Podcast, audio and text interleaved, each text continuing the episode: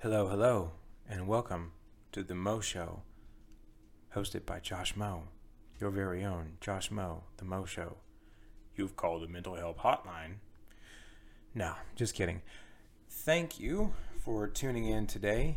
Today, I have a couple of things to say, not just one, not just two, maybe three, four, I don't know, a zillion things to say, but I will condense it as usual the best that I can.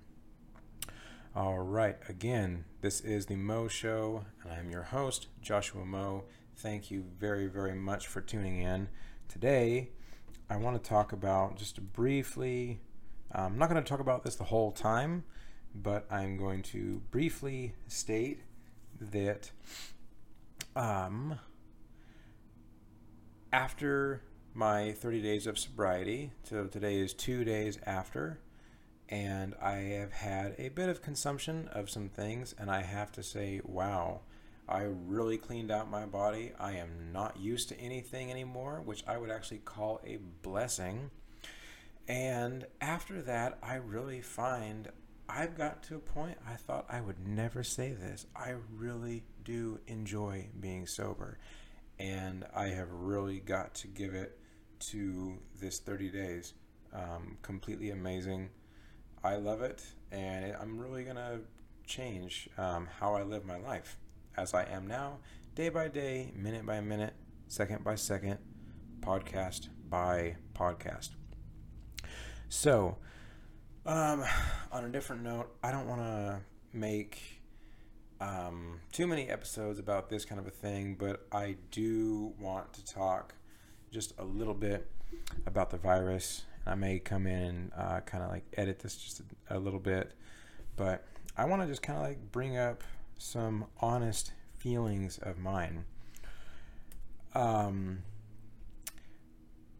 you know, with, with everything that's been going on for the past year with the coronavirus and everything, it's just nonstop, nonstop, nonstop. Everything with the media. It's just the coronavirus has taken this many lives, and this has happened, and that has happened, and we're going to implement more social distancing. And here in Oregon, where I am, um, Kate Brown, our governor, just got done with a um, two week shut off kind of a thing where she actually um, wanted to kind of like quarantine people even more and kind of shut out more businesses. There was no like indoor dining for restaurants and stuff like that.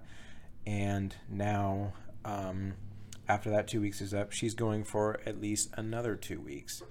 Um, but this time, you know, um, res- restaurants and stuff can have like outdoor seating, I think. And I'm, they might allow like indoor seating, but it's funny how like here's I'm just going to be flat out with my opinions. You know, I am no expert on these matters, but I have read and I have done some research on a lot of this stuff.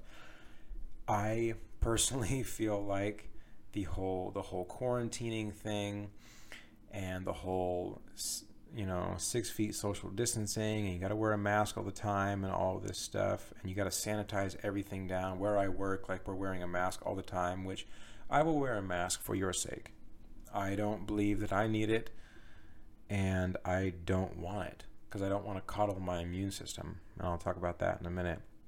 But you know, we uh, we wear a mask where I work because I work indoors, and then at the end of each shift, we take antibacterial wipes and we sanitize everything down, every little thing that we've touched. And I have to say that every time that I do it, to me is such like it's such a lunacy. It's so ludicrous to me. All these different things that we do. Now, hear me out. Um, modern medicine and modern ways of living have brought us a lot, and we have stopped a lot of disease and infections from antibacterial and a lot of different things that we have on the market now. We have come very, very far with great, great progress. Um, so I will not knock that. But some of the things that people are trying to implement for quarantine and social distancing and all of these things okay, so we're going to quarantine and we're going to social distance and we're going to shut all of these small businesses down. You know, business these young these smaller businesses, they, we're not going to shut them down, but they can't survive at a time like this. But of course, you know, big corporations, they find a way to make it. They find a way to survive. Um, you know, and I didn't participate in Black Friday this year, but from looking at a little bit of headlines and stuff like that, it looks like, you know, um, Black Friday out of your house shopping was more minimal, but still. So we're going to shut everything down. We're going to quarantine everything down, but you can still go, you know, Black Friday shopping, right? Because you have to consume, you know. It just doesn't make that much sense to me. It really, really doesn't. Um, and if that upsets you in some way, I, I'm sorry, but I honestly don't really care. You need to look at it for yourself. Look at it in a different light.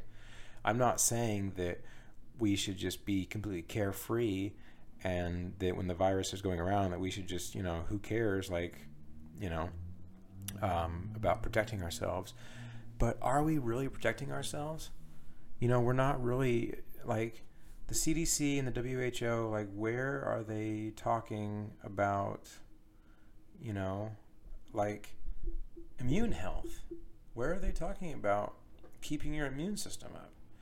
Where are the people that are out there? I know that they're out there, but where are the majority of people out there that should be saying, like, hey, here's the way that, you know, here's holistic ways that you can, you know, strengthen your immune system? Whether it be ice baths, cold showers, or the like, or different, you know, herbs and spices and vitamins and minerals, not just wear a mask, stay apart, get tested, get the vaccine, and all this stuff. Now, I'm not knocking anything of what the government has been doing or what different, um, you know, people who have been working on the vaccine. I'm not knocking them. I'm not saying you know there's anything wrong with that. By all means, if you are, you know, you do you do what you will. It is a free country. But I really wonder, like, how is all of this actually helping us? So we're going to social dance, social distance, but we can still go out and shop. We can still go out and eat. Where's the cutoff? Where's the cutoff line? People still have to make money, people still have to go out and work. But we really have a huge lack of understanding in this country as a whole, I would say. As a whole, we have a huge um, lack of understanding of health and how our bodies work, how our bodies function, how to really support our immune systems. We don't know how to do this as a whole. And you know why? You know what? I believe that a lot of this that I personally will put a blame on. I know a lot of people are with me on this one. I put a blame on processed foods, the foods that we consume. This is one huge thing that not very many people are saying at all. This is what keeps your immune system up. The food you eat, what you ingest in your body is very, very important. And hey, look at it. I am not perfect. Okay.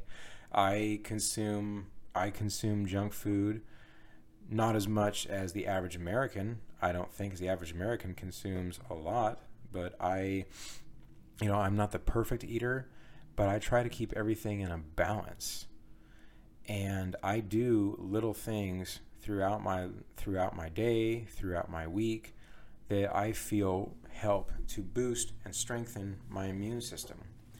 I don't coddle my immune system. I don't walk around in fear. Yes, I wear a mask in many places that I go, but I never wear one outside. I wear one because I have to, or because I feel like that I have to, or because I'm not trying to piss somebody off and make somebody mad. If it makes you more comfortable that I wear a mask, then I'm perfectly comfortable wearing it for you. Because maybe you don't know your body as well. Maybe you do have underlying conditions, whatever the case may be.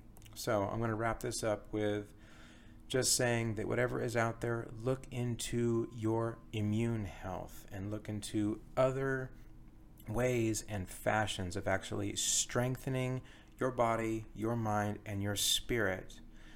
And all of this, all of this will help you out tremendously. Thank you for tuning in, and I will see you next time.